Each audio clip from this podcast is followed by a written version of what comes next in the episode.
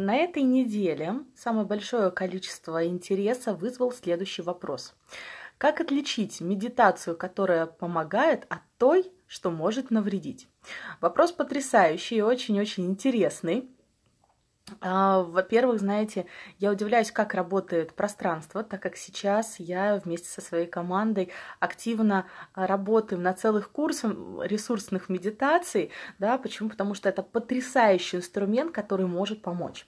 Медитация – это особое психическое состояние, в которое человек может прийти посредством определенных действий.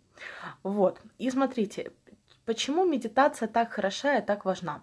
А через медитацию можно увидеть, что на самом деле происходит с человеком. То есть в этот момент человек, он осознает себя как единое целое, он может увидеть, что же с ним происходит, он может почувствовать, что с ним происходит, и это все, знаете, скажем так, ну, в обход многих сознательных ловушек, да, на уровне нашего мозга, то есть увидеть ситуацию, то, какая она есть на самом деле, вне каких-то шаблонов, рамках наших внутренних ограничений, убеждений и так далее.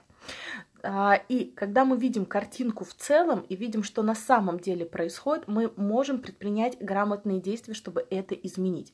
Если же это а, не так, если мы видим, знаете, только часть пазла, то, к сожалению, наши решения будут не совсем адекватными и достоверными. Поэтому медитация это очень-очень хорошо. Есть различные способы, как входить в медитацию. Есть э, динамические медитации, эстетические медитации. Вот. Э, да, то есть они есть разнообразные. Как же понять, какая, какая может навредить, а какая может помочь? К сожалению, к сожалению, это, наверное, только на собственном опыте можно прочувствовать, навредила она вам, либо, либо же помогла. Но а, это зависит от того, скажем так, кто вас ведет в медитацию и как вы туда ведете. То есть, если вы идете сами в медитацию, то, пожалуйста, удостоверьтесь, что а, тот источник, у которого вы это научились, он компетентен в этом. Да, то есть он понимает, что, что он делает. Если это просто человек, эге, я сейчас там услышал, возьму что-то и расскажу, там есть очень много нюансов. То есть просто так, ну, медитацию не, не проведешь. Да? А, и навредить как раз-таки может, вернее, может либо человек, либо те люди, которые ведут других в медитацию. Угу. Почему? Потому что это определенный психический процесс, да, определенное психическое состояние, а, где мы идем в обход каких-то да, вот сознательных установок, механизмов защитных и тому подобное. И то есть, если человек не умеет вести медитацию, а, либо же у него есть цель навредить, то он может вот в это состояние что-то, что-то такое накидать, да, какой-то мусор, что человеку будет от этого плохо. Или просто-напросто он человека не выведет из этого состояния. Нужно быть очень, нужно быть очень аккуратными, да. Потому что если это не просто медитация, концентрация, где человек рассматривает, а что же там сейчас со мной происходит, а медитация, она может быть очень ресурсной, когда вы в э, своем бессознательном нарабатываете э, определенные качества, да, которые вам помогают, э, качества, которые помогают вам решить тот либо иной вопрос. Вот. И и медитация, да, для этого очень и очень хороша. К примеру, есть медитации на уверенность, да, есть медитации на безопасность, есть э, э, медитации, да, вот как и для соединения с силой рода, то есть есть различные медитации. Однако, если человек не умеет вести эти медитации, да, то он может, не знаю, там завести вас куда-то в небезопас... в небезопасное как раз-таки место и там оставить. Ну, просто он взял и забыл вас вывести из медитации ну, нужным экологичным способом. Возможно, человек а, не знаю, вас ведет неправильным голосом, с неправильными расстановками, не, не знает особенности дыхания человека. Исходя из этого, он вас не погружает да, в, в медитативное состояние, где наиболее эффективно вы можете поработать, а наоборот, это у вас вызывает раздражение. Да? Или же, наоборот, человек говорит какие-то такие слова, которые, которые не подходят всем да, которые не, не подходят всем, и кроме того, они для человека могут быть просто-напросто а, опасными. Рассказываю. Один из самых таких примеров, я, кстати, вижу, что очень многие люди выведут, да, и многие говорят о том, что если вы хотите хороших отношений, то вам нужно разобраться с мамой и с папой. Вам нужно их простить там за все и отблагодарить. И многие могут на это вести медитацию, благодарность, да, вот благодарность этим людям. А объективно я могу сказать по опыту практикующего психолога, люди ко мне приходят с такими историями, что вот взять и тут же просто простить родителя он не может, ну просто не может. Там такие ситуации, события и истории, что не проработав их общим, э, ну, должным образом, человек не может пройти, прийти к этому прощению. А тут, когда просто ни с того ни с сего, ну, да, вот все знают, что есть такой путь, что если вы простите, то потом может прийти благодарность.